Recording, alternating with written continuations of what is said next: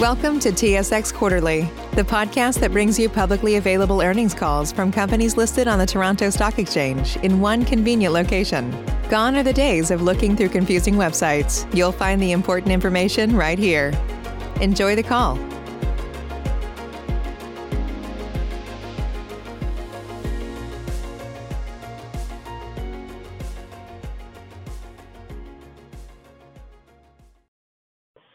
Morning, ladies and gentlemen, and welcome to the Parkland Corporation's Q4 and year-end results analyst call. At this time, all lines are in listen-only mode. Following the presentation, we'll conduct a question and answer session. If at any time during this call you require immediate assistance, please press star zero for the operator. This call is being recorded on Friday, March 5th, 2021.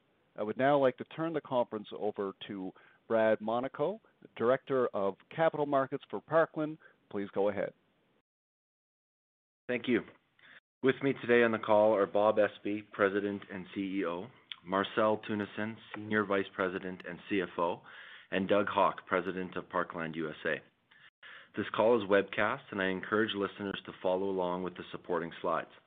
We will go through our prepared remarks, then open it up for questions from the investment community. Please limit yourself to one question and a follow-up as necessary, and if you have other questions, re-enter the queue. We would ask analysts to follow up directly with the capital markets team afterwards for any detailed modeling type questions. During our call today, we may make forward-looking statements related to expected future performance. These statements are based on current views and assumptions, are subject to uncertainties which are difficult to predict. These uncertainties include, but are not limited to, expected operating results and industry conditions, among other factors. Risk factors applicable to our business are set out in our annual information form and management's discussion and analysis. We will also be discussing non-GAAP measures which do not have any standardized meanings prescribed by GAAP. These measures are identified and defined in Parkland's continuous disclosure documents, which are available on our website or SEDAR. Please refer to these documents as they identify factors which may cause actual results to differ materially from any forward-looking statements. Dollar amounts discussed in today's call are expressed in Canadian dollars unless otherwise noted. I will now turn it over to Bob. Great. Thank you, Brad, and good morning. I hope everyone is staying safe and healthy, and we appreciate you taking the time to join us today. Given it is his first quarterly conference call with Parkland, I would like to officially welcome Marcel. We are excited to have him as part of our senior leadership team. We also have Doug Haugh joining us today, who leads our U.S. business, to talk about our recent U.S. acquisition and provide insights into our U.S. growth strategy. On slide three, we have highlighted many, some of the many successes we have had as a business over the last year. We believe the true test of a company's resilience is how it performs over a prolonged period. And While we experienced some COVID-19 volatility through Q4 and the impacts of one-off items, our underlying operations were right on track, and we delivered excellent performance through a challenging year. When I look back at 2020, and particularly to the start of the COVID-19 pandemic, I am exceptionally proud of our team. Our full-year results exceeded our initial expectations and highlights our ability to manage any ongoing uncertainty through our diverse geographic platform, product lines, and customer segments. I'll start with safety. We ended 2020 with a record low TRIF of 1.12. This is a more than 20% improvement from 2019 and a testament to our relentless focus on continuous improvement and the commitment of our teams who safely and reliably provided the essential fuels and services customers need through COVID-19. Safe businesses are well-performing businesses, and I'd like to thank the Parkland team for their accomplishments. As always, we remain highly disciplined in advancing our strategy through 2020. We drove organic growth, acquired prudently, integrated effectively, and leveraged our supply advantage. We fully funded all these initiatives across all geographies and are positioned to deliver significant growth through 2021. After a brief pause in the first half of 2020, we resumed our acquisition growth in the second half of the year, Doug will touch on the recent U.S. acquisition activity later in the call. I also want to highlight that it's not just been the U.S. segment doing acquisitions. Our international and supply teams continue to find accretive opportunities, and in the first quarter of 2021, completed an LPG marketing acquisition in St. Martin and two LPG rail terminals in the U.S. Midwest, respectively. Turning to slide four. 2020 marked the launch of our inaugural sustainability report. Sustainability practices are deeply embedded at Parkland, and we intend to share key milestones and exciting developments as we move through the year. We are highlighting a few great examples on this page. First activity I want to highlight is our bio-feedstock co-processing efforts at the Burnaby Refinery. We have spoken about this in the past, but I want to emphasize how proud we are that our Burnaby Refinery was the first facility in Canada to use existing infrastructure and equipment to co-process Canadian bio-feedstocks such as canola oil and tallow alongside crude oil to produce low-carbon fuels. This includes gasoline and diesel with a renewable component and progressing towards commercialization of a low-carbon aviation fuel or biojet. This is a highly capital-efficient way of producing lower carbon fuels that give our customers the mobility they depend on, but with far less carbon intensity. For example, since 2017, we have invested approximately 30 million in total on these efforts. In addition to stacking up extremely well relative to other projects out there, our low-carbon fuels have less than one-eighth of the carbon intensity of conventional fuels, making them a critical element of Canada's transition toward a lower carbon future.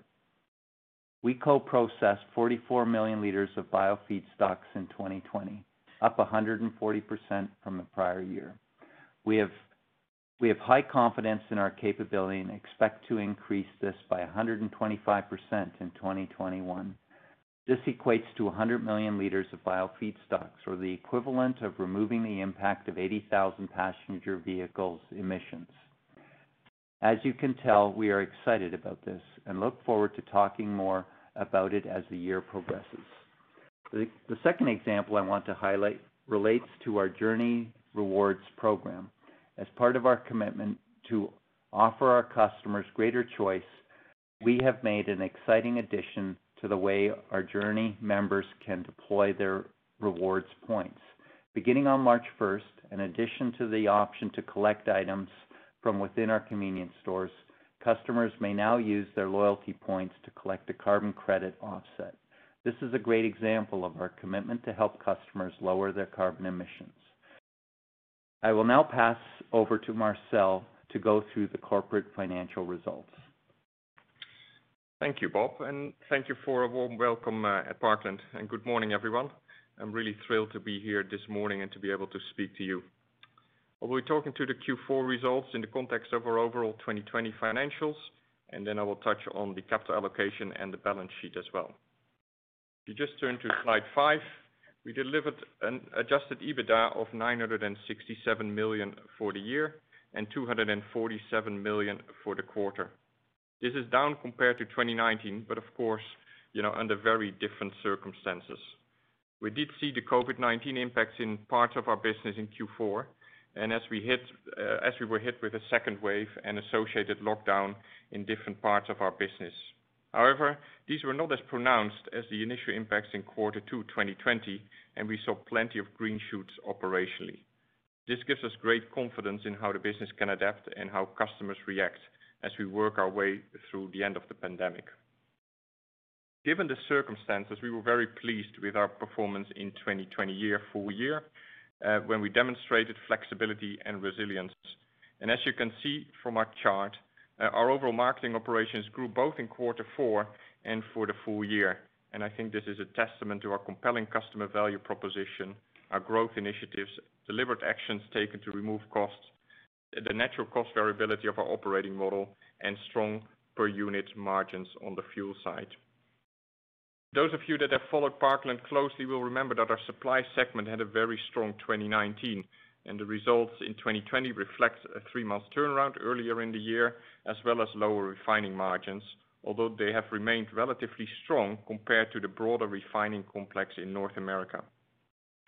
Our focus on balance sheet meant we exited the year with ample flexibility and liquidity, and we're well set up for 2021, and I will touch on that again shortly. Moving to the operational segment highlights on slide six, I will start with the Canadian segment. We delivered 112 million of EBITDA in quarter four and 435 million for the year in the Canada segment. A great year and a great quarter. Fuel margins, lower cost, and our 20th consecutive quarter of positive C-store same-store sales growth contributed to a 24 million dollar increase relative to quarter four 2019, despite reduced retail volumes due to COVID-19 and also warmer weather affecting the home heat business. We continue to benefit from purposeful investment in our digital capabilities, which underpin our ability to price on a micro market level um, and optimize gross margins. As you recall, we successfully completed the Canadian rollout last year of JOURNIE and grew our membership to around 1.5 million, and we're really pleased with this level of participation and delighted to see that continue to grow early 2021. Our teams remain focused on driving organic growth and successfully capturing retail market share in Canada, driven by ongoing enhancement to customer offerings and in particular, the strength of the On the Run brand. Through the pandemic, we continue to see the value of On the Run with branded On the Run sites outperforming the non-On the Run sites throughout 2020. For the full year 2020, our international segment delivered 270 million through an extremely challenging market environment. And for quarter four, strong shipping logistics, storage optimization, and cost control supported an adjusted EBITDA of 72 million and offset COVID-19 impacts uh, and lower tourism relative to 2019. We have reduced our chartered shipping fleet from 13 ships to 11. We captured supply margin uplifts and are on track with delivering our synergy target when the Sol transaction was announced. So we are extremely pleased with the underlying base business and the organic growth in international. And we continue to benefit from the geographic and product diversification of our operations, where we have about a third depending on tourism, a third uh, are in diversified economies, and about a third is in the resources sector. And these have all responded differently to the pandemic. So, as an example, in Guyana, we saw the fuel volumes grow by approximately 15% in 2020, which was on the back of the growth in the oil and gas sector there. Our U.S. segment delivered 74 million dollars of adjusted EBITDA in 2020, which was up 20 million from 2019, driven by acquisitions, organic growth, and strong fuel margins. We believe that this is a good marker for where we see the base business prior to the impact of the most recent acquisition activity, and Doug will speak to that in a bit. In quarter four, the U.S. Um, adjusted EBITDA of 11 million was lower than prior year. This was driven by a few abnormal items which do not impact the long-term growth strategy uh, of the U.S. Specifically, we saw very high COVID levels and restrictions in some U.S. states like North Dakota, where we have our business, alongside reduced oil and gas activity. A cruise line industry fleet in Florida, which was largely idled, also had an impact, as well as some one-time cost. The full 2020 results in supply were impacted by a scheduled turnaround early in the year, uh, where we were offline for almost three months. Once up and running, Burnaby achieved actually utilization rates averaging around 90% and delivered record amounts of bio-feedstock co-processing, as Bob already mentioned. Again, note that 2019 was an exceptional year in terms of refinery margins. And in 2020, we have seen the effects of lower margins due to COVID-19. Underpinned by the location advantage at Burnaby, we continue to place diesel and particularly jet fuel uh, locally and into the U.S., allowing the refinery to run more efficiently. We delivered 78 million dollars of adjusted EBITDA in supply for quarter four, which was down compared to 2019 due to the impact of prior period adjustments, intermediation facility inventory losses, which we expect to reverse once commodity prices stabilize, and finally, a third-party power outage, which took us offline for four days in December. The total of these one-time impacts in quarter four was around 35 million dollars. Our integrated logistics business had its second-best year on record despite the pandemic, having success moving diesel via rail into Eastern Ontario market and a strong crop drying season offsetting the tighter crude and propane spreads. In summary, 2020 was really great given the circumstances. In quarter four, we saw the impacts of COVID on our supply and U.S. segment, including a few one-offs. This softened the headline results. However, the underlying performance was structurally solid. We gained market share, increased fuel margins and shop sales, and improved refinery utilization, and our underlying cost performance were all strong. So that gives us lots of confidence as we enter into the recovery in 2021. This being my first quarterly conference uh, as the CFO, I do want to spend some time on uh, looking at our capital allocation priorities and my view on leverage.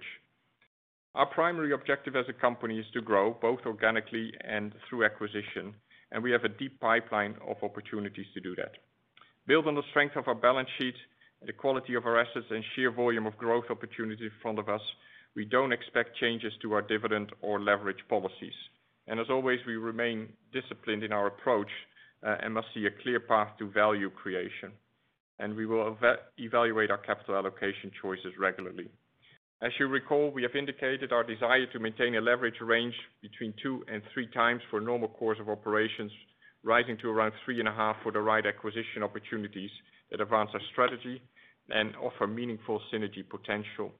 And as long as we have then have a line of sight to delever back to the normal range between in the next 12 to 24 months.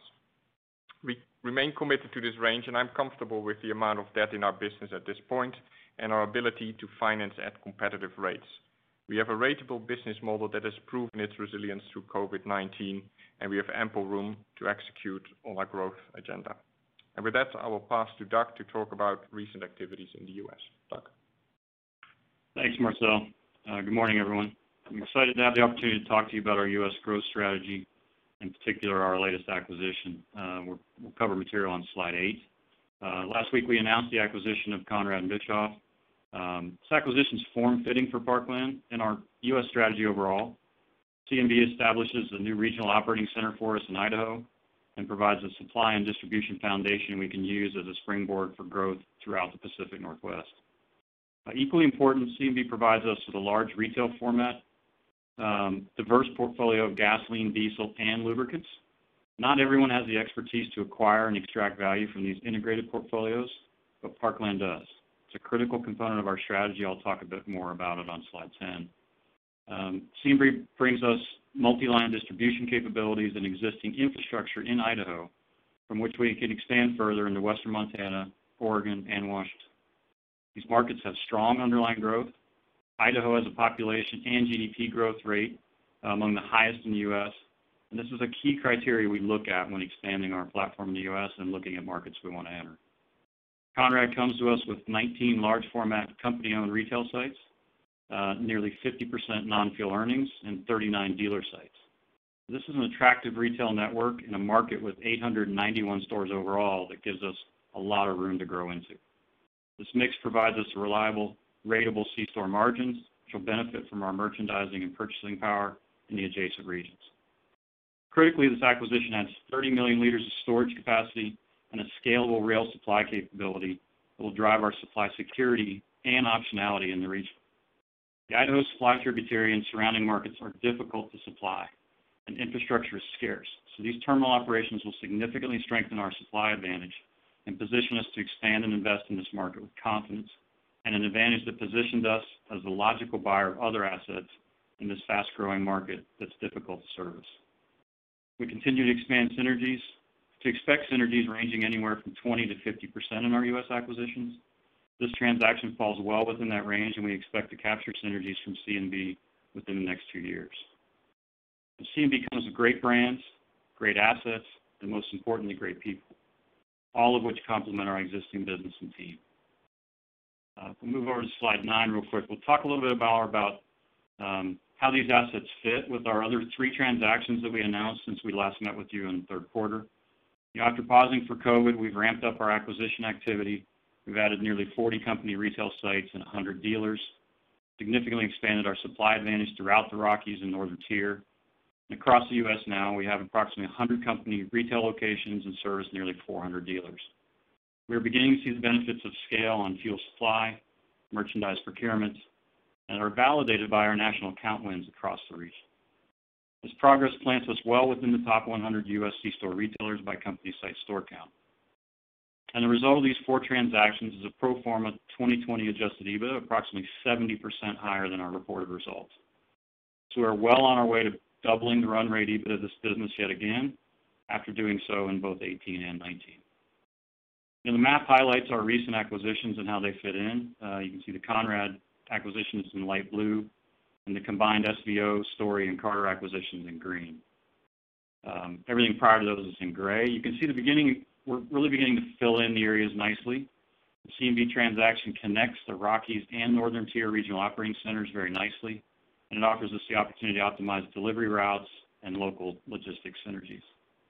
The area between Salt Lake City and Montana refining centers is difficult to supply, as I mentioned, which is why we believe we are the logical buyers in this area. There are few public terminals and pipelines in the region, and the marginal barrel into the area is typically supplied by rail, often from Canada, which suits us very well. Local refining capacity is not sufficient for local demand. The terminal operations acquired allow us to take advantage of supply inefficiencies to source the lowest cost product in our market. This supports the C&B assets, adds further optionality for Parkland, and increases our ability to compete and win new business. So what's next? If we look at slide 10 real quickly, you know where do we go from here? Um, I'd just like to reiterate you know, what we're looking for and evaluating when we look at acquisitions and highlight some of the depth of the opportunity we see. While having consolidated a lot over the past two decades, the U.S. market is highly fragmented, and the rate of acquisitions and consolidation has increased. It's important to note that approximately 65% of the C-stores in the U.S. lie within chains between one and 10 stores, just you know, as evidence of that fragmentation. To increase size and scale in this market, you have to have the capability to do multiple tuck-ins regularly. Many of the retail opportunities in this fragmented market come with commercial and wholesale business units, as well as transportation.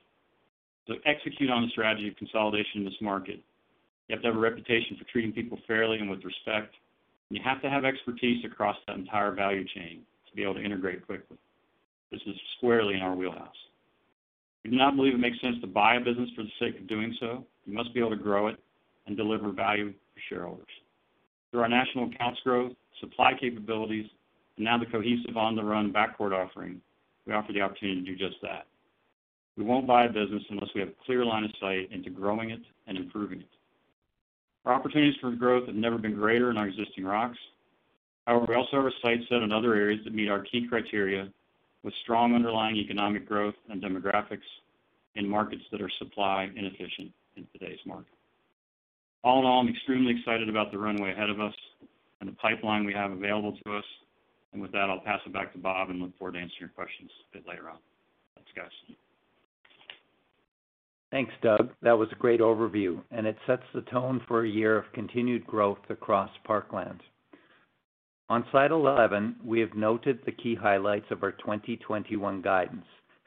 We have high confidence in our business model and ability to navigate residual uncertainty. As a result, we expect 2021 adjusted EBITDA guidance of around 1.2 billion, which is approximately 25% greater than 2020.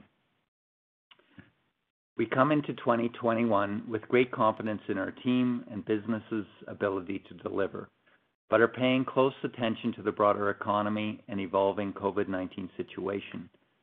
As was the case in 2020, we have ample flexibility in our growth and maintenance capital programs and the ability to react quickly. Our growth initiatives are made up of primarily small projects, which which can be moved around depending on available cash flow. Our maintenance capital includes some catch-up on work from 2020, with some flexibility embedded as well. In total, we expect to spend between $400 million and $550 million in total capital expenditures. With no major turnaround, we anticipate refinery utilization of around 85%. On slide 12, we have put some more detail around our strategic initiatives. Important to note, our strategy has not changed. If anything, COVID has reinforced it. We are consistent, disciplined, and focused. We plan to grow organically by strengthening our focus on customers, innovating towards the experience of the future, and by providing our customer with greater low-carbon choice. I mentioned it earlier, making progress on low-carbon initiatives specifically is a big focus for Parkland in 2021. On the Run will also feature in 2021, particularly as we roll the brand out across the U.S., supported by the outperformance of OTR versus non-OTR sites through 2020. There is a compelling business case to accelerate our On the Run conversion plan.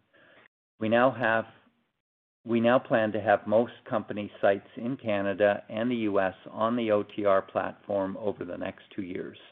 As always, extending our supply advantage and sourcing the most economical product for our marketing business is paramount to our strategy. We will continue to build our capital-light infrastructure projects, such as transloading facilities, to increase import capability into Eastern Canada. As mentioned earlier, our 2021 efforts will focus on co-processing at the Burnaby Refinery and hitting our 2021 target of 100 million liters of bio feedstocks processed. Through potential U.S. expansion, new markets that complement our international footprint, and being opportunistic in our existing areas of operation, we will continue to progress our long-term growth ambition to double the business. I'd like to thank the entire Parkland team for the effort to deliver a solid 2020 and a continued focus on safely supporting our customers and communities. We are well-positioned for a strong 2021. We'll now open the line for questions. Thank you.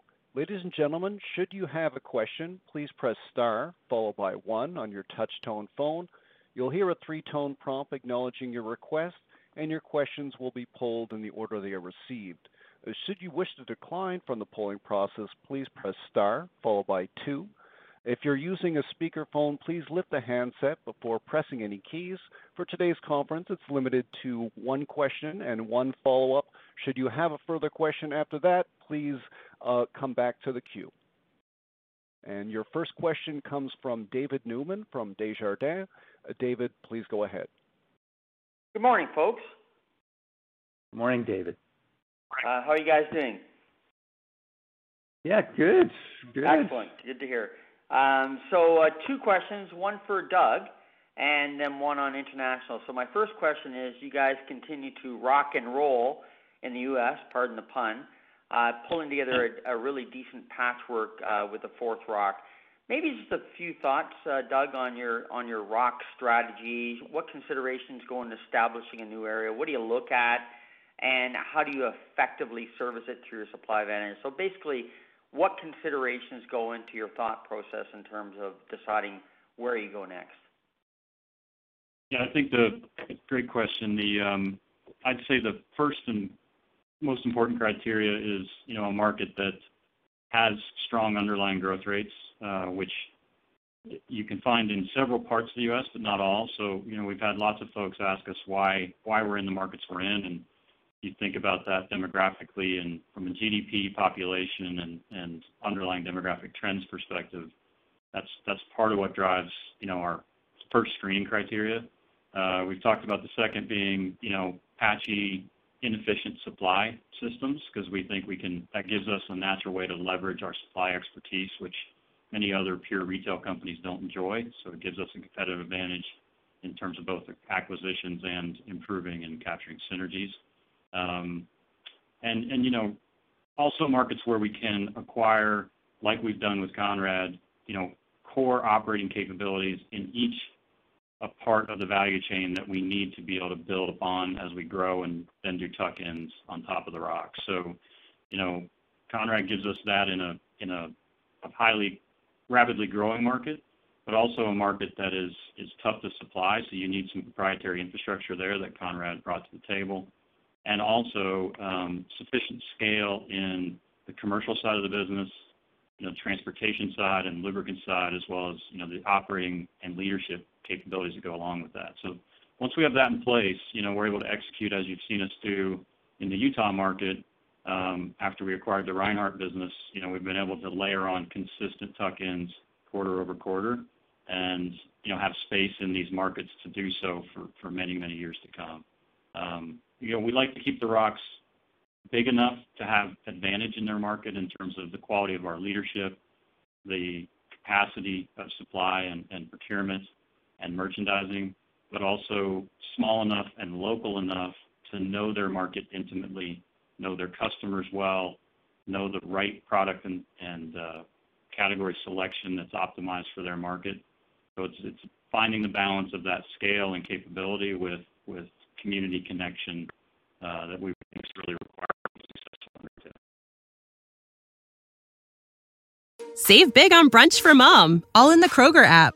Get 16-ounce packs of flavorful Angus 90% lean ground sirloin for $4.99 each with a digital coupon. Then buy two get two free on 12 packs of delicious Coca-Cola, Pepsi, or 7UP, all with your card. Shop these deals at your local Kroger, less than five miles away. Or tap the screen now to download the Kroger app to save big today.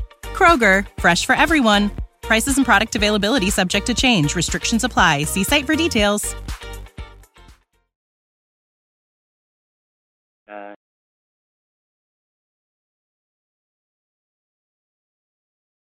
Um, you guys have done a great job uh, diversifying the business down there, reducing costs. Maybe just gonna elaborate a little bit on the supply and logistics initiatives, uh, your path towards, uh, you know, greater LPG growth in the natural resource economy. So, I mean, coming out of this, you're gonna be on a on a new level, a new normal uh, in the Caribbean.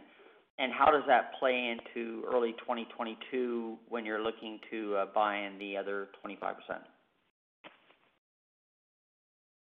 Yeah. We thanks for the question, David. We're very excited about how the the international business has performed, and the team did an admirable job in optimizing the business under, independent of the volume shortfall that we experienced across some of our channels in the market.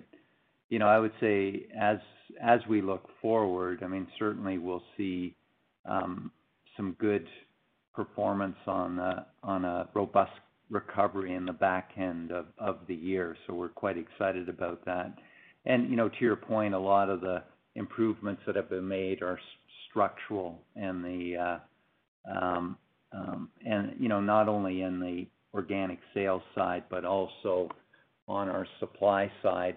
And as a result, when we do see the full business come back, we should see some good performance in that channel. Excellent. Thanks, gentlemen, and thanks for the uh, guidance. It's good to see uh, you know, putting putting it out. Um, you know, we're still in COVID, but uh, great to see that you're putting out some guidance there. Thank you very much. Great. Thanks, David. Your next question comes from Ben Isaacson from Scotiabank. Please go ahead. Good morning, everyone. Thank you for taking my question, and congrats on getting through a really tough year.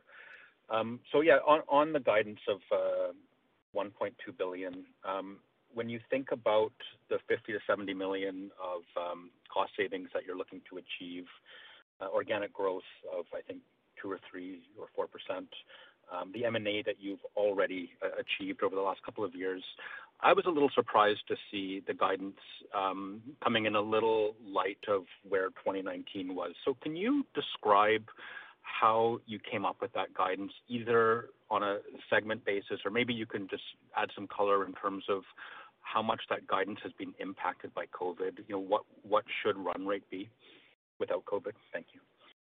Yeah. You know, again, you know, putting uh putting guidance out for 2021 does speak to the resilience of the business and our ability to navigate through 2020. You know, the big swing item between 2019 and 2020 was the refinery. Uh, and, you know, as we look forward, the crack spreads aren't as robust as we would have seen in 2019 and 2021, and that's the big delta in the guidance. But you know, I can assure you that uh, uh, the forward plan, you know, includes the M&A that we've achieved and also, um, you know, the organic growth that the team has continued to deliver uh, throughout uh, the last few years. Um and my follow-up is just on how uh, Q1 has been going. You saw a little bit of margin compression um, in the U.S. in the Sol business because of lockdown. So as those start to ease, how have you seen things playing out in January and February? Yeah. You know, I would say um, in different in different markets, you know, certainly in Canada, um, you know, we have seen um, you know, the market. You know, again, we are uh we are in lockdowns and emerging, and we're seeing a positive impact of that. In the U.S., things are coming back a little quicker. I mean, they're further ahead in their in their vaccination programs. You know, the Caribbean, again, you know, we are seeing some more air travel, which is lifting our aviation business.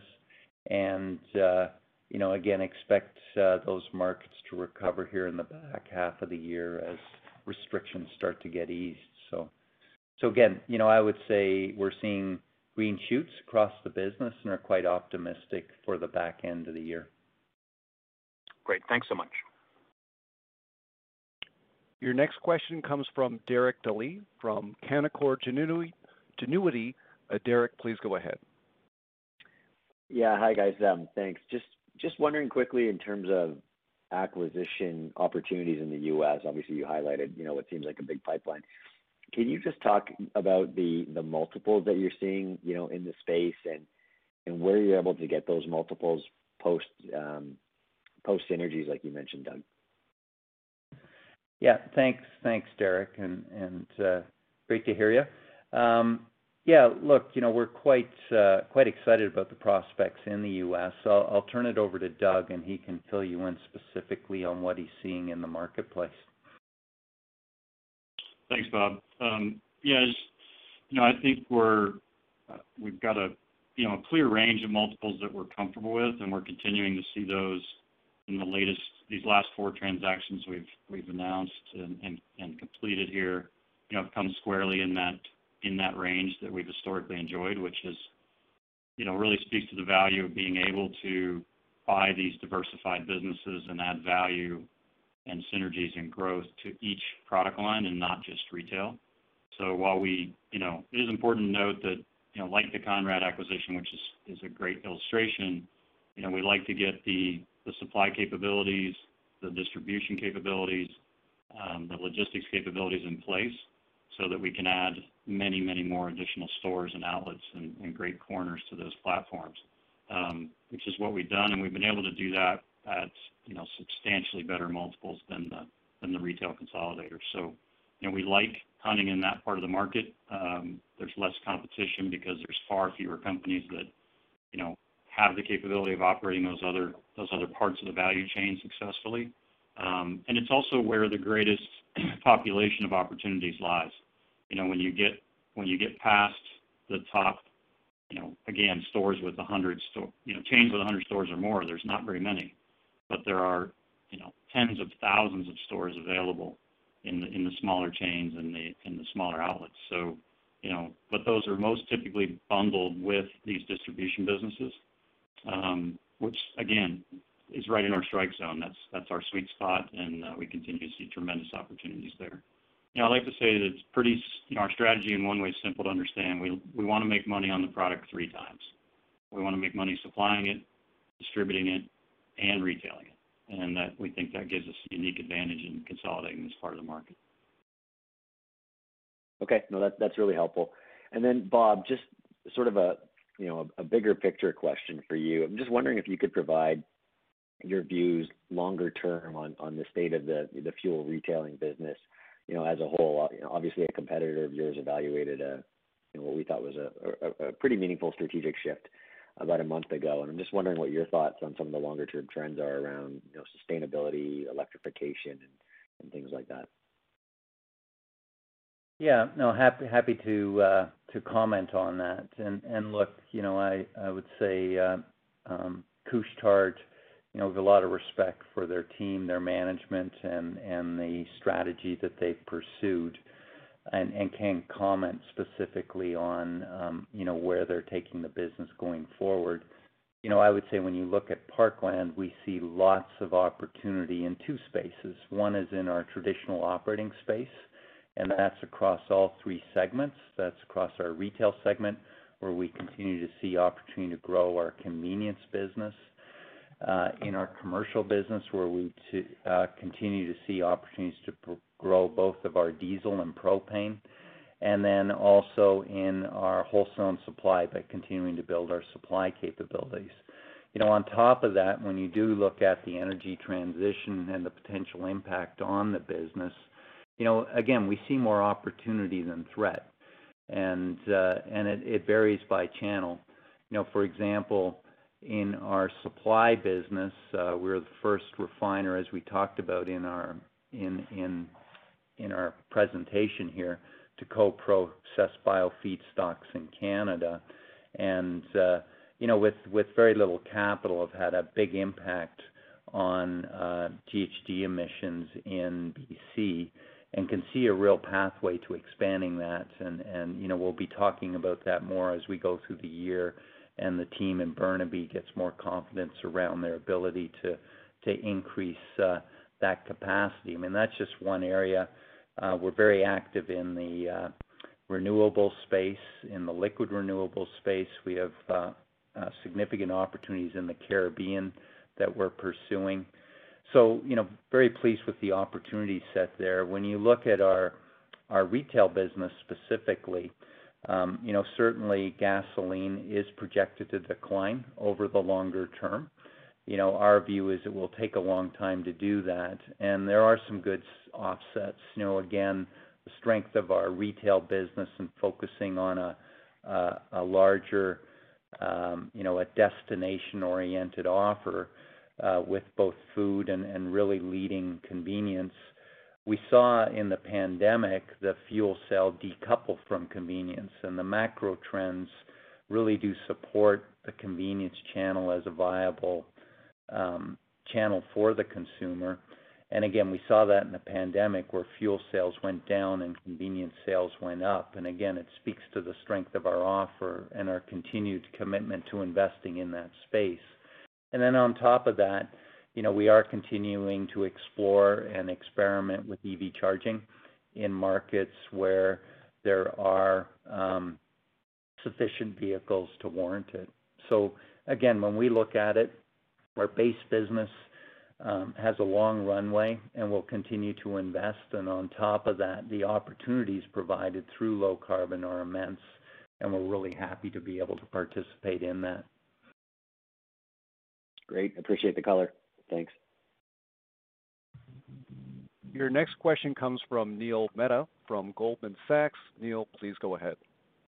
Thank you, and good morning, team. Um, the first question I had was around uh, the retail margin outlook. Uh, we've had a big move in the flat price of Brent here uh, post OPEC, but it's been a steady move over the course of 2021.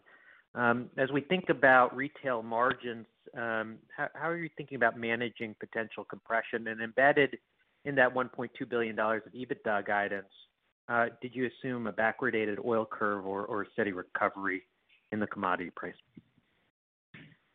Okay. No, great, Neil, and and thanks for the question. And I guess we'll answer it in three parts. So I'll lead off and and talk about the benefits of having a Uh, large diversified business across multiple jurisdictions because pricing does behave different in different geographies.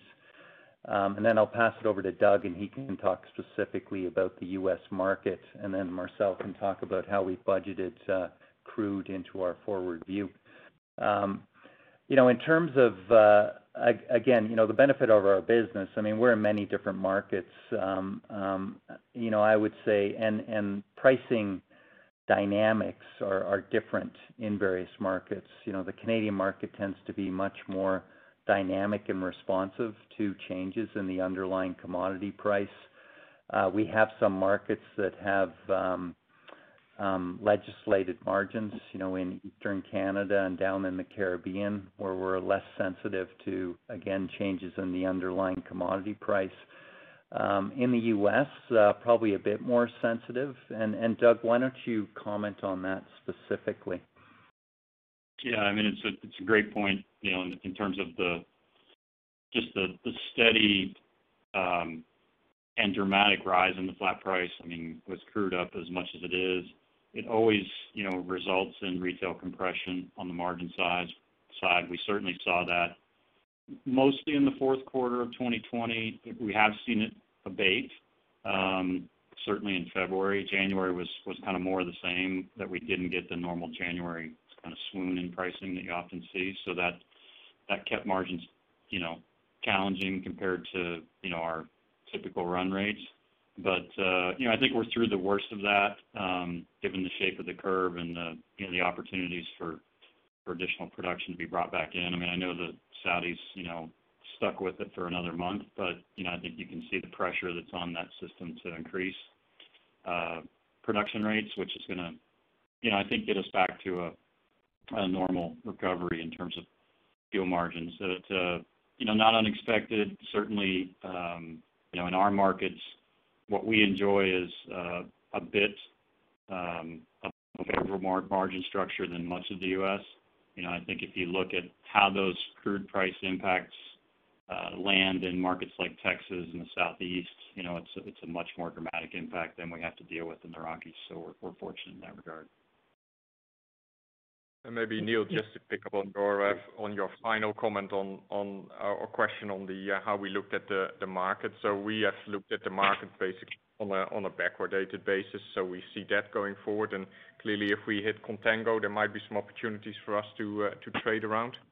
So that's that's how we've looked at it. And I think, of course, we see volatility in the crack spreads going forward, as you know, and Bob talked about it as well. That is one of the main Uh, things that move around. And so with our ±5% on the 1.2 billion is where we have tried to capture that, um, as well. That's great. Thank you, guys. Uh, yeah, it'll be very interesting to see how the markets play out over the course uh, of the summer. The follow-up is just on the capital spend levels that you called out, the $175 million-$275 million. And in the release, you talked a little bit about what they are. Uh, but can you unpack what the cap, you know, what the spend is, uh, and and how do you think about the rates of return on those investments? Um, Any more detail as we evaluate uh, the growth projects that met your hurdle rate? Yeah.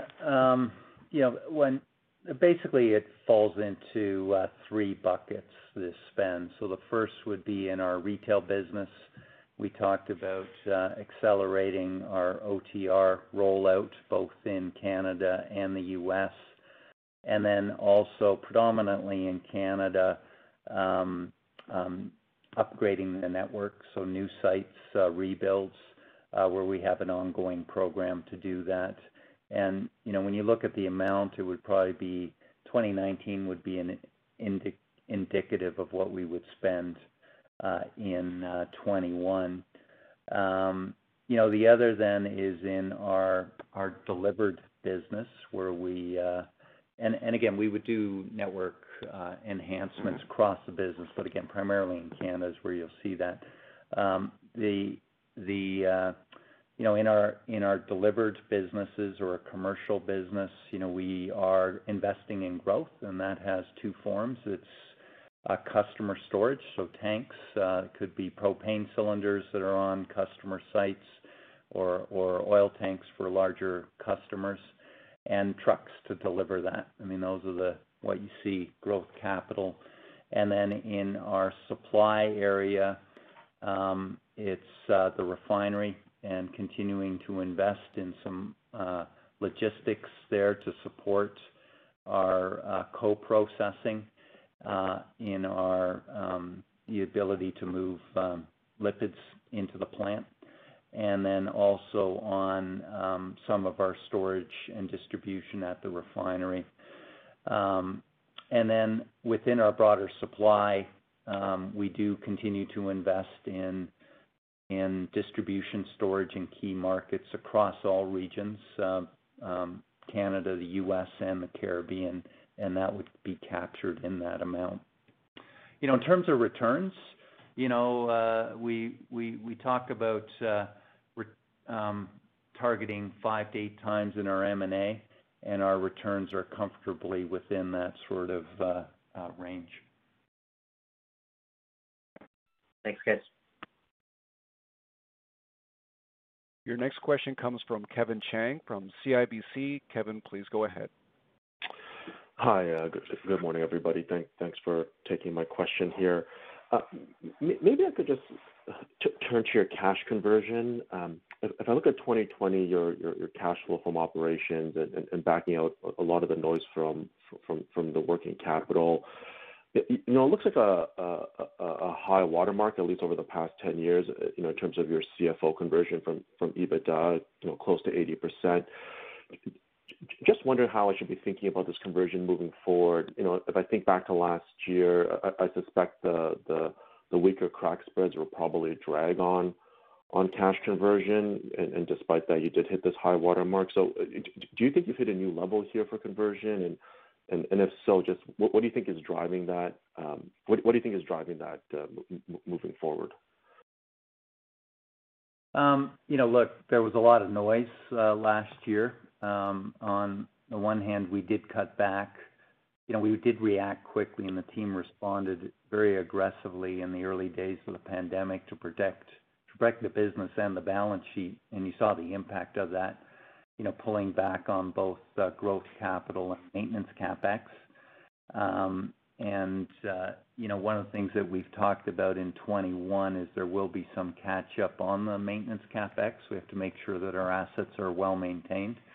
You know, the other tailwind we had in 2020 was the underlying commodity price. So we did see commodity prices come off quite dramatically, which results in an unwind of working capital in our business. You know, on the flip side, in 2021, we'll see the reverse of that as the underlying commodity does come up. Um, you know, are there any other comments there, Marcel? No, I think uh, the only thing I would add is, of course, during the year, we had some benefits of, uh, you know, delay in tax payments, which we caught up with, uh, since then. But that's also, of course, not structural. Right. Hard to use, you know, overall hard to use 2020 as a guide. You know, I think, you know, we'll hit our sort of normal cash conversion you would have seen in 2019, this year. Okay. That's helpful. And then not to belabor the point on, on uh I guess, the shift towards electrification, and I think, you know, some of the comments you made, Bob, were, I think primarily around some of the initiatives in your retail network in terms of charging stations. But just wondering what you're thinking within your commercial operations. It just seems like daily, you know, companies are talking about converting their commercial fleets to to full electric over, you know, some period of time. You know, is that is is that an area of of opportunity for you, uh, as you think about, you know, that transition with the customer base you have today? Yeah. You know, it's when you look at forward diesel demand, even under, you know, renewed um, substitution into electricity or other forms of energy, I mean, still the predominant fuel will be diesel here going forward over the next couple of decades. So you know, again, we're pretty confident in diesel demand. Now, that being said, as opportunities to arise to help customers through a number of different forms. One is reducing carbon emissions. I mean, we can do that, um, you know, and and we have some great examples now in BC, where through the co-processing and blending, you know, we can reduce the carbon content of diesel uh, by roughly 15%. Um, You know, so that's something that we can bring to our customers to help them reduce their emissions and take some of the pressure off repurposing capital. Um, you know, the other thing is, again, similar to in the EV market, you know, as we see opportunities to support our companies with electric solutions, we'll be looking at those quite quite uh, aggressively and see if we can help them. That's it for me. Thank you very much. Have a great weekend, everybody. Your next question comes from Vishal Shreedhar from National Bank. Please go ahead. Hi, uh, thanks for taking my questions. Um, for the uh, the bio feedstock uh, that you're using, um, that uh, Parkland's making um, a lot of progress in, I understand that a lot of the feedstock prices are increasing, and I'm wondering how management thinks about, you know, not not just for 2021, but over the long term, the impact of this transition on profitability. Can it pass pricing to accommodate any pressure? And is the margin profile comparable to your traditional products? Yeah, it's um it's a it's a great question. And and you know, I would say a couple things. You know, certainly initially our two primary feedstocks are tallow and canola oil, uh, you know, both readily available in Canada. Um, you know, you're right to ask, you know, will there be upward pressure in those? And we have seen some of that, um, certainly going into the year as others um, start to draw on those feedstocks.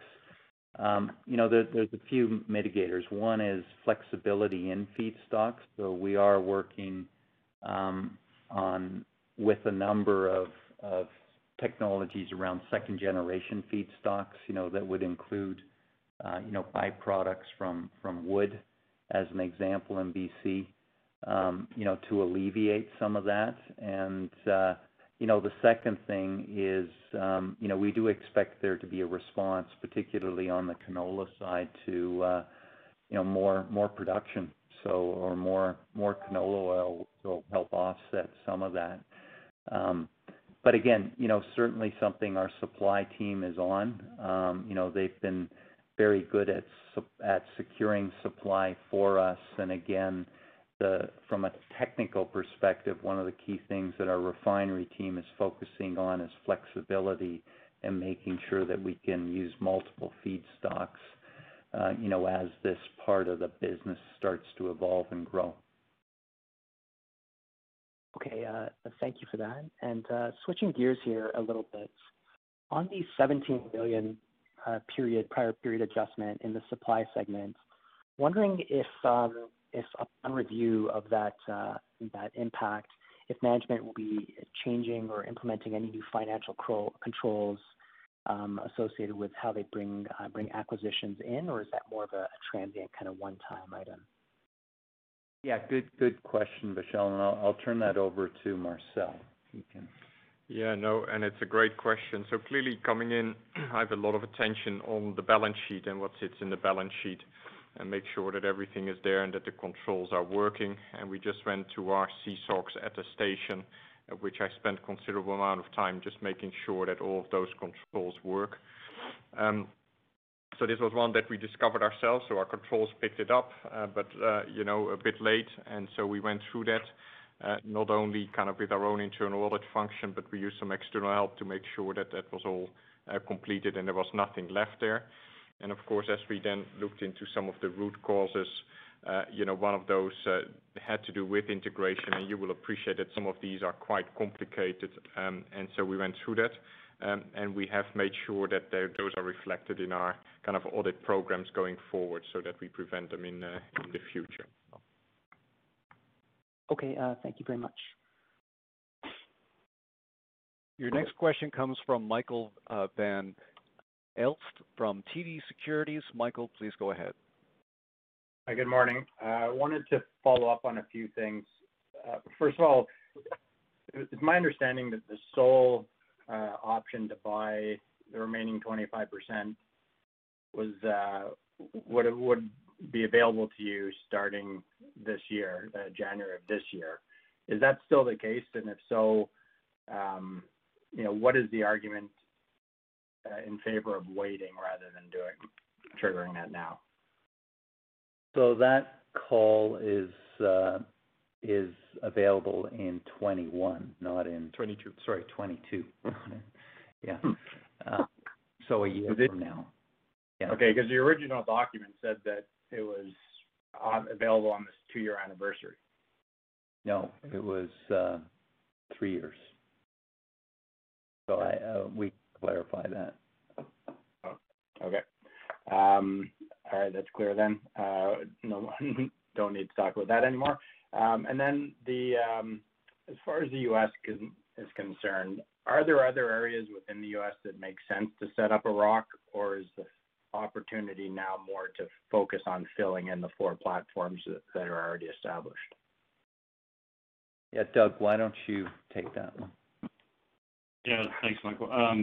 Know, I'd say our near-term focus is certainly gonna be on building out the four we have now that we've got the supply capabilities to do so. Um, you know, that being said, there are a number of other attractive tributaries that we look at, um, you know, adjacent to our current ROCs, but um, you know, distinct tributary markets in and of themselves. I would point you to the, you know, kind of the moving east from our current northern tier, um, in markets that share some of the adjacencies to both Canada, where we have uh, dynamic capabilities as well as our current U.S. Uh, ROCs as well. So that's probably where you would see us focus next. But I would say the vast majority of our efforts, for the next 24 months in particular, are gonna be on really harvesting the opportunities that are quite attractive in the ROCs we have. Okay. And is there any reason to believe that the synergies wouldn't be better when you're building, when you're adding to existing platforms rather than starting new ones? Yeah, they certainly um, they certainly are, you know, incrementally. Um, you know, although, you know, like we saw with uh, our entry into Florida, you know, it's not just the synergy creation that's from the existing U.S. ROCs, but our adjacent businesses as well. So if you look at some of those uh, other border markets um, that have dynamic trade flows and supply flows uh, with Canada, you know, those offer different kinds of synergies that we can generate in addition to the just, you know, in-country scale synergies that we have with the current ROCs. Okay. And then just finally, on the supply side, you uh, talked about some good volume growth coming from the U.S., and it's not unclear as to whether that's you're referring to volume coming from Canada going into the U.S., or is this the um, is this coming out of the Houston office? And, and with that, can you give us uh, an update on the Houston trading office and you know, how that's uh, helping your business at this point? Yeah. Um, yeah. First, oh, sorry, Bob. No, again, you know, look, I think the one thing is our supply system is one. Um, you know, we do have offices and people in certain markets to to make sure that we're optimizing across the whole system. And uh, you know, to your point, there are times where it does make sense to supply uh, our business in uh, the northern part of the U.S. out of Canada by rail, which we have a really good capability. So, but with that, I'll turn over to Doug, and he can talk specifically about some of the work we're doing in that area to optimize. Yeah. Thanks, Bob. Michael, the key flows, you know, have been. I think the Houston team has matured a lot in the last, you know, 12 to 18 months. We're seeing our ability to support uh, and coordinate with the Caribbean business very dynamically, as well as with, you know, the refinery in Burnaby and the and the rail supply network that uh, our supply team, you know, complemented by Elbow River's capabilities, really has in a unique way for movements, both exports from the U.S. and imports into the U.S. So we're we're dynamically engaged in both. And having the Houston supply and trading office has helped a lot with, you know, kind of centralizing our risk management capabilities for those inventory movements um, in the world's, you know, biggest energy center. So it's really synergistic for us to continue to build out that team and those capabilities, which we've been very pleased with in the past year. Great. Thank you. Your next question comes from Steve Hansen from Raymond James. Steve, please go ahead. Yeah. Oh, yes, good morning, gentlemen. Uh, I'll stick to the two-question request here to be respectful of everyone's time. Uh, the first one is just on uh, operating leverage. I think one of the big surprises we saw in 2020 was your ability to flex your retail cost structure down with volumes. That certainly provided a welcome degree of resilience here. I'm just curious how we should expect to see those operating costs return as the volumes start to flex higher with the pandemic relief, specifically on the operating and marketing costs. You know, uh, there. So we did guide that um, we had a structural cost um, advantage as we've gone through the pandemic and made some changes. So you will see that. It will manifest itself in different areas of the business. So, uh, to your point, you know, retail, our retail business has a very variable cost structure, and that did uh, kick in and assist nicely uh, as volumes came off. Um, but you know, in terms of the costs, they need to be looked at across the business. So we certainly saw improvements in our in our Canadian commercial business, um, and also in our um, U.S. and international businesses, and then in our corporate overhead as well. Now we do, uh we do, on the other hand, we have added some costs back in, you know, to support some of our growth initiatives on the corporate side. And then also, you know, as we grow various areas of the business, we do end up bringing cost in. So, you know, the key thing is to focus on cost on a per unit basis. And um, you know, you should be able to see that improvement as we go forward in the business. Okay, that's helpful. Thanks. And just a quick follow-up on some earlier themes. Just curious how you think the the draft Clean Fuel Standards uh, that were released late in December uh, might impact or benefit your current position in Burnaby, and whether or not the existing plan contemplates that um, going forward. Thanks. Yeah, it's it's a good question. I mean, uh in BC, um, you know, BC is ahead of the rest of Canada. And, you know, I would say fortunately for us, um, with the refinery there, um, you know, we've uh, worked, um, you know, well with the BC government to make sure that, you know, we can implement changes, and co-processing is certainly one of them, uh, to meet uh, the low carbon requirements. You know, again, being in BC where the low carbon regs are more stringent has helped. And certainly with CFS coming, we're well positioned as an organization to um, um, you know, to comply with those regulations. Okay, thanks for the time. Appreciate it. Your next question comes from Luke Davis from RBC. Luke, please go ahead. Hey, good morning. Uh, thanks for taking my question, guys. Um, just on the U.S. Um, expansion, you know, things are clearly going well down there. You've seen some material growth in the last uh, year.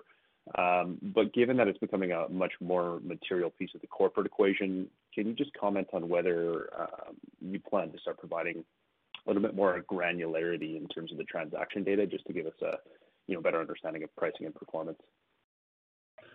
Um, you know, it's interesting because once what what's now small was once big. So as we grow as a business, you know, these these transactions on their own aren't material.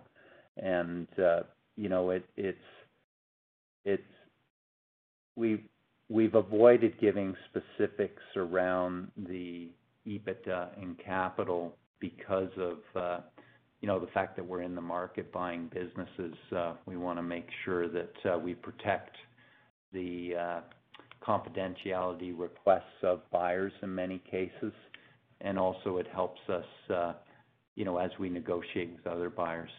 But again, you will see that in the guidance. As we put guidance together, you'll see the net impact of those acquisitions on a year-over-year basis. Got it. Yeah, makes sense. Um, just one more quick one. On refinery utilization, it's obviously been running uh, pretty strong here. Um, you guys are using a more conservative figure of 85% in 2021. Can you just outline kind of the key drivers um, that you're seeing there? You know, when it comes to next year and uh we are or this year, we are planning a small turnaround late in Q4, and then we do have some other maintenance on the facility, which has reduced our our utilization to the 85% level. Got it. Makes sense. Thanks, guys. Your next question comes from Peter Sklar from BMO Capital Markets. Peter, please go ahead. Uh, first, I have a question on the supply division. Like, when you talked about 35 million of unusual costs or charges you incurred in the quarter. Um, you talked about realized risk management losses on intermediation. I have to admit, I don't quite understand. Um, can you explain what that is and what happened there? Yeah, thanks. Thanks, Peter. I'll pass that over to Marcel to talk about those one-time items. Yeah. So the 35 million, the breakdown of the 35 million, there was about 17 million, which was the prior period adjustment. And so that related uh, particularly to the excise tax calculations that we did, where uh, 17 million related to prior periods, not in this quarter. 14 million was the intermediation loss, and then the power outage, which I mentioned, is about 4 million. So The intermediation loss really relates to the crude and finished product uh, inventory, and that flows to the cost of goods sold. It's essentially when the crude price moves up rapidly, we have a loss on the intermediation hedge that we put in place. You know, and it will also mean that our lower cost inventory will have a gain when we then sell it. So it's really a timing impact. Uh and in this quarter particularly, that was a loss, and that will uh that will flow back. Some of that will flow back, you know, as the as the prices stabilize. Okay. Um and then Bob, I wanted to ask you, all the the stuff that's going on with, uh, you know, Michigan politically, where, um, you know, the governor, she's threatening to revoke the Line 5 easement. Um, I would assume that's something you're thinking about in the unlikely event that it does occur. And like, what can you speculate a little bit on, like, how would that impact your Eastern Canada operations? I I would think it would have quite an impact on your supply business. Can just give us your thoughts on that? Yeah. So it is a situation that we're monitoring quite actively and also working on contingency plans to make sure that our customers continue to have fuel. You know, I would say our um our ability to import into that market is certainly a key mitigator, should that happen. Uh, you know, we're quite confident we can continue to supply our customers in in the unlikely event that that does happen. I mean, how how would you import into the region? Would you bring it in by rail? So we do have uh, multiple rail terminals in the market that we can access.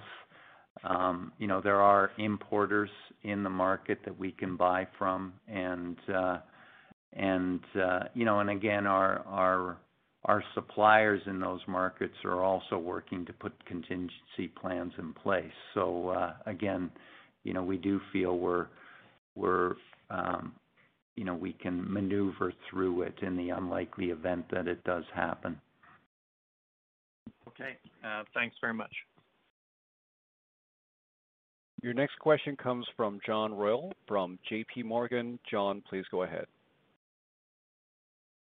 Hey, good morning, guys. Thanks for squeezing me in. Um so on the C&B acquisition, um, as you guys push your U.S. business west to places like Idaho, do you uh, start to see more synergies with your business in BC and your Canada business in general, or are the synergies more um, with the rest of the U.S. platform? I'll let Doug take that one. Yeah, thanks. Um, I'd say in Idaho in particular, uh, you know, uh, it's a combination of both. Um, the Canadian supply position we have, in particular, uh, the Elbow River capabilities to evacuate product from Western Canada into other markets, both Eastern Canada and the Northern Rockies, is particularly influential in that Idaho tributary. So um there has been periods historically where uh, Conrad has received as much as 50% of their supply from Canada via rail. So, um, and we're obviously uniquely positioned to take advantage of that as compared to any other operator. It's a really good situation. I'm getting some back chatter, guys. I don't know where it's coming from. Great. Thank you. I I apologize if it's me. Um, Can can you hear me okay? Yeah. Hopefully you can hear me. Sorry about that. Yeah. Yeah, I can. Thanks for that. And so my second question, um, uh, you guys have spoken a lot and been very clear on the tourism impact in the Caribbean, um, in the past. And so uh, not trying to dwell on that point, but just wondering if you're seeing any early signs of life in that business towards, uh, you know, looking towards the back half of the year. Um, I don't know what the data there would be, maybe some advanced hotel bookings or something like that. But is there anything you're seeing in general that can give you some sort of optimism on next winter, or is it really too early to tell? Yeah, you know, I I think again, you know, that team has done a tremendous job in offsetting that. Uh, in terms of activity, I mean, we are seeing uh, some aviation come back, so our aviation fuel is starting to climb. You know, in terms of uh, bookings, I mean, again, anecdotally, we're hearing that people are booking vacations and, and planning to come once restrictions are lifted. And that's both, uh, you know, directly uh, to into the region um, and and staying, you know, on the islands or um, on the cruise ships as well. So again, optimistic we'll see that in the back half of the year here. Great. Thank you, guys. Great. Thank you. There are no further questions at this time. Please proceed. Great. Well, thank you for joining the call today and look forward to connecting uh, uh, in May at our AGM. Ladies and gentlemen, this concludes your conference call for today. We thank you for participating and ask that you please disconnect your lines. Save big on brunch for mom, all in the Kroger app. Get 16 ounce packs of flavorful Angus 90% lean ground sirloin for $4.99 each with a digital coupon. Then buy two get two free on 12 packs of delicious Coca Cola, Pepsi, or 7UP, all with your card. Shop these deals at your local Kroger, less than five miles away. Or tap the screen now to download the Kroger app to save big today. Kroger, fresh for everyone. Prices and product availability subject to change. Restrictions apply. See site for details.